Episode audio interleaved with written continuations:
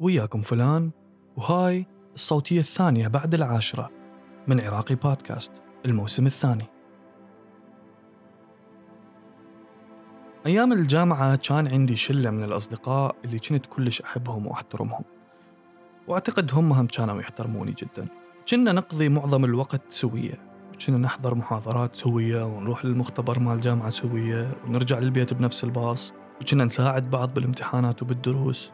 ومرة من المرات كنا بالمختبر ودنسوي تجربة كيميائية. وبهاي التجربة احترق طرف إصبعي السبابة. الكل يعرف من يحترق إصبع من أصابعك تقوم تعرف قيمة هذا الإصبع لأن كلش هواي تستعمله. وتقوم تلزم هواي شغلات بيه وكل ما تلزم شغلة إصبعك يأذيك. ورا ما احترق إصبعي قمت أتفادى ألزم الشغلات بهذا الإصبع حتى لا يأذيني. وهواي مرات من كنت ألزم الشغلة وأني ما منتبه لإيدي إيدي لوحدها تسوي رد فعل لأنه الإصبع محروق. فدي يتعرض لهذا الشيء الخارجي. المهم أنه أني ما كنت دا أشتكي من الموضوع بس كنت أتفادى ألزم الأشياء بهذا الإصبع. مثل أي بشر. أنا عندي خلايا عصبية بأطراف أصابعي ترسل إشارات عصبية للدماغ من تتعرض للأذى. ومرة من المرات كان أكو بنية من الشلة مالتنا طلبت مني ألزم شغلة. ولزمتها بإيدي بدون ما أنتبه على الحرق اللي بإيدي. فصار بيها رد فعل إيدي فبسرعة لزمتها بالإيد الثانية. فالبنية باوعت علي وقالت هاي شبيك صير رجال؟ أنا هنا باوعت لها بنظرة وقلت لها يعني هو الرجال ما عنده خلايا عصبية مثلا أو ما عنده إحساس؟ كانت تقول إيه بس يتحمل. أنا هنا كلش ضجت وعفتها ورحت وما قبلت أحكي وياها. هي ما اهتمت وشافت إنه اللي قالته كان صحيح وإنه معنى الرجولة من وجهة نظرها السطحية هي إنك تكون إنسان بدون إحساس وبدون مشاعر. أنا وقتها من رجعت البيت ظليت أفكر شنو يعني يصير رجال؟ وشنو معنى الرجولة هل إحنا نقول هاي الكلمة لأي أحد ما عنده إحساس وما عنده مشاعر وصوته خشن أو إلها معنى أعمق إحنا ما فاهمينه؟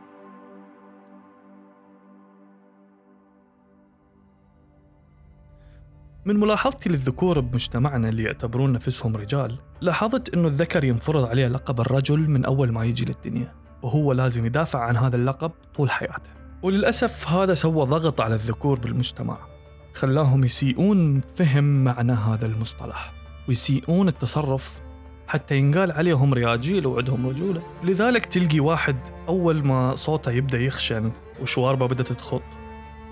بدأ يتصرف بهمجية باتجاه أهله وأهل بيته والناس اللي حواليه حتى يثبت رجولته. مع أنه خشونة الصوت هي ما لها علاقة بالرجولة وإنما الطفل تكون حنجرته صغيرة وتكون الأحبال الصوتية صغيرة بالحجم ودقيقة. لذلك يكون صوت الطفل أعلى من صوت الشخص البالغ بس أنعم. ومع مرور الوقت وتقدم الإنسان بالعمر والإنسان يبدأ ينمو تصير حنجرته أكبر وتطول الأوتار الصوتية وتثخن لذلك الصوت يصير أعمق وأخشن يعني ما له علاقة بالرجولة. وبالنسبة للشعر على الوجه وجسم الذكر فهو لأنه عندهم نسب أعلى من هرمون الأندروجين من الإناث.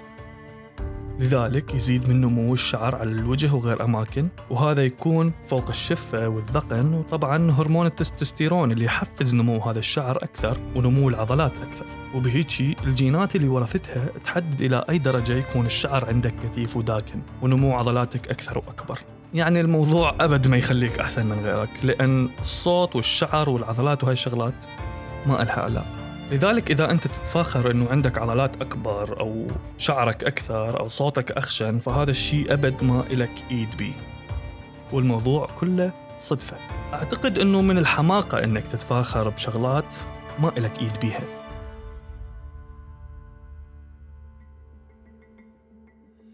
زين لعد أحد يقول لي شنو اللي يخليني رجال؟ شلون نقيم الرجولة؟ والصراحة الموضوع صعب وصعب يكون له تعريف وصعب إنك تعرف الرجولة لأن الرجولة مو شيء ملموس أو هرمون ممكن تقيسه وبنفس الوقت ما عندنا مقياس للرجولة. يعني تخيل أنت تروح المكان عندهم جهاز الرجالوميتر وتشوف نسبة رجولتك إيش قد. هذا الشيء مو موجود ومو منطقي. بس نقدر نعرف شنو هي المفاهيم الغلط عن الرجولة والمفاهيم الصح عن الرجولة. بس أريدك تسأل نفسك هل أنت رجل وعندك صفات الرجولة؟ وأريدك تسألين نفسك هل أبوك أو أخوك أو زوجك أو حبيبك أو الذكر اللي تتمنيه رجل؟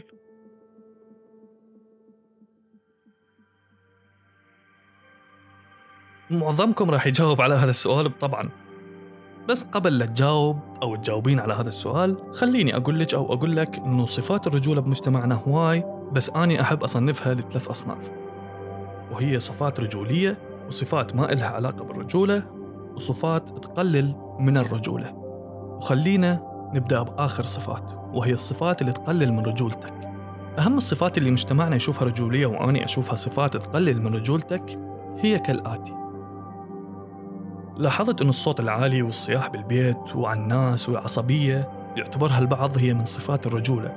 والصراحة أنا أشوفها العكس تماما لأن إذا أنت شخص ما تقدر تسيطر على أعصابك وما تقدر تتمالك نفسك ويا أهل بيتك أو شغلك أو بالشارع هذا يخليك شخص إما عندك مرض نفسي يسبب لك هاي العصبية وأنا أقترح عليك تزور طبيب نفسي يساعدك على حل هاي المشكلة. أو مفسر هذا التصرف إنك معتبر هاي الصفة من صفات الرجولة. وللأسف هذا الشيء بعيد جدا عن الرجولة وبالعكس أنت شخص تحتاج تعيد حساباتك لأن ما حد يحب يقضي وقته ويا شخص عصبي وبس يتعارك على أتفه الأمور. ما أعتقد أكو أنثى تحب تعيش ويا شخص عصبي. وأنا شفت بعض الإناث يشوفوها كصفة حلوة. بس صدقيني من تعيشين ويا شخص عصبي راح تكرهين عيشتك وتكرهين نفسك وتكرهين هذا الشخص. لأن ماكو شيء ينحل بالعصبية. وكلنا نعرف اللي صوته عالي هو شخص ضعيف من الداخل ويحاول يبين العكس بصوته العالي وبعصبيته. وبنفس الوقت الشخص اللي ما يعرف شنو يجاوب أو ما يعرف يناقش هو راح يوصل بيه الحال للصوت العالي والعصبية حتى يخلي الشخص اللي قدامه يخاف منه ويسكت وما يناقش. لذلك صدقني العصبية والصوت العالي راح تبين ضعفك مو قوتك.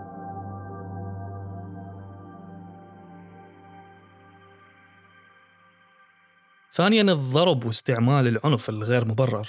والصراحة أنا أشوفها أوسخ صفة ممكن تربطها بالرجولة. أغبى شخص اللي يستعمل إيده قبل عقله.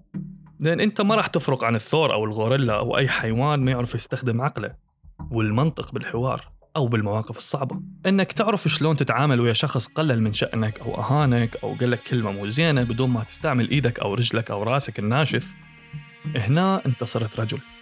طبعا أني ما دا أقول لك لا تدافع عن نفسك أو تضرب الشخص اللي اعتدى عليك.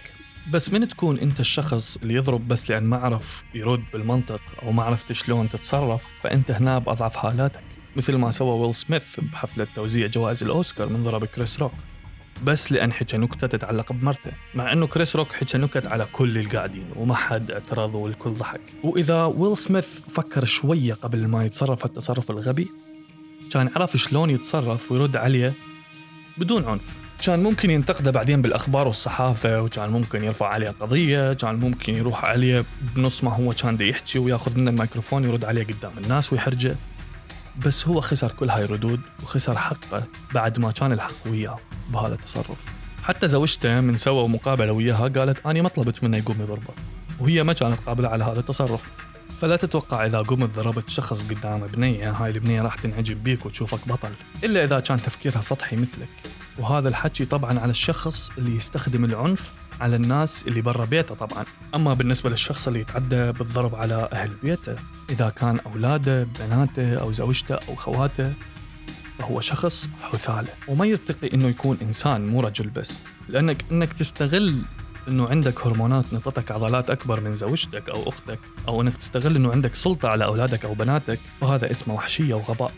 بكل ما تحمله الكلمة من معنى. فإذا أنت شخص تسمعني هسه وتحس إنه هذا الكلام ينطبق عليك فأعرف إنك شخص تحتاج تراجع نفسك تصرفاتك ويا أهل بيتك والناس اللي حولك. ولازم تعرف إنه هيجي بتثبت إنك إنسان ما تعرف تناقش وعقلك فارغ من شيء اسمه منطق ورجوله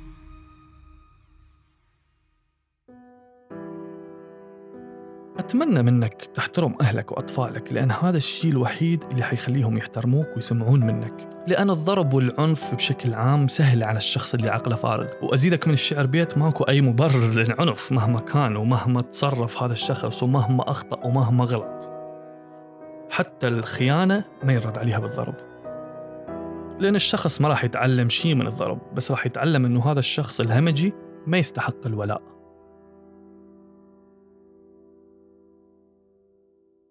ثالثا الاستهتار. وطبعا هذا من أكثر الصفات اللي يحبها الذكور اللي تريد تفرض شيء اسمه رجولة. يعني إنك تسوق بسرعات عالية وتتزابق بين السيارات هذا عمره ما راح يزيد من رجولتك وعمره ما راح يثبت أي شيء غير إنك مستهتر وما عندك مسؤولية. لأن أحس هواي ناس تسوي هاي الحركات لإثارة إعجاب الجنس الآخر وحتى يثبت أنه عنده عضو ذكري وهاي الأشياء اللي هو موجود بمعظم ذكور فصائل الحيوانات. أحس مثل ذكر الطاووس اللي ينفش ريشه الملون حتى يغري الجنس الآخر للتزاوج.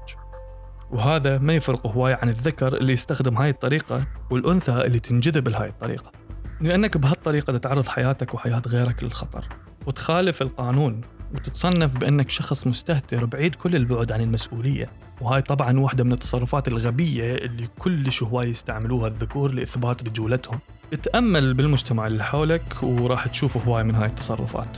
أتمنى تكتبوا لي بالتعليقات شنو أكو تصرفات مستهترة يسووها الناس لإثبات ذكوريتهم. لأن إذا بقيت أحكي ساعتين ما راح أخلص. زين. طبعا هنا أكو ناس حتقول لعد إيش بقيت إنه شلون نعرف الشخص اللي عنده رجولة وشنو المعايير. وهنا نروح للصفات اللي أشوفها من وجهة نظري تعبر عن الرجولة. من خلال بحثي عن الصفات اللي ممكن تمثل الرجوله اصطدمت بتصرفات يعتبرها البعض رجولة بس هي ما تثبت أي شيء لا رجولة ولا غيرها شغلات طبيعية منها أنك إذا احترقت إيدك أو منطقة بجسمك مثل ما صار وياي كلش طبيعي إنك تحس بالألم وتحاول تعالج هاي المنطقة وتتفادى إنها تتعرض للاحتكاك ويا أي شيء خارجي، لأن إذا أنت مجروح أو محروق وتعرض هذا المكان للاحتكاك ممكن يسوي عدوى بكتيرية أو التهاب. وما أعتقد إنه الالتهابات من صفات الرجولة وهمينا إنك يكون دمك خفيف أو دمك ثقيل هذا ما له أي دخل بالرجولة أو عدمها. هاي تختلف من شخص للثاني. إنك طويل أو قصير إذا عندك شعر على صدرك أو أباطك أو وجهك فهذا ما له علاقة بالرجولة. إنك تحس بالزعل أو الانكسار أو الاكتئاب هذا ما يخليك رجل. إنك تبكي أو تضحك بصوت عالي أو تزعل أو تحب أو تبين مشاعرك هاي كلها صفات إنسانية تميزنا عن غيرنا من الكائنات. مو عيب إنك تبكي. على شيء فقدته أو من شعور حسيت به هاي كلها كيمياء موجودة بأدمغتنا. لازم نتعامل وياها بشكل طبيعي. لأن إذا تحاول أنك تكبت هاي المشاعر والأحاسيس اللي عندك هذا ما راح يكون له غير تأثير رجعي أو سلبي على نفسيتك وشخصيتك. لا تستحي من الحب أو من الاشتياق أو الحزن أو البكي أو الضحك أو غيرها من ردود الأفعال الطبيعية. هذا ما راح يقلل من رجولتك أو شخصيتك. خليك صريح ويا نفسك.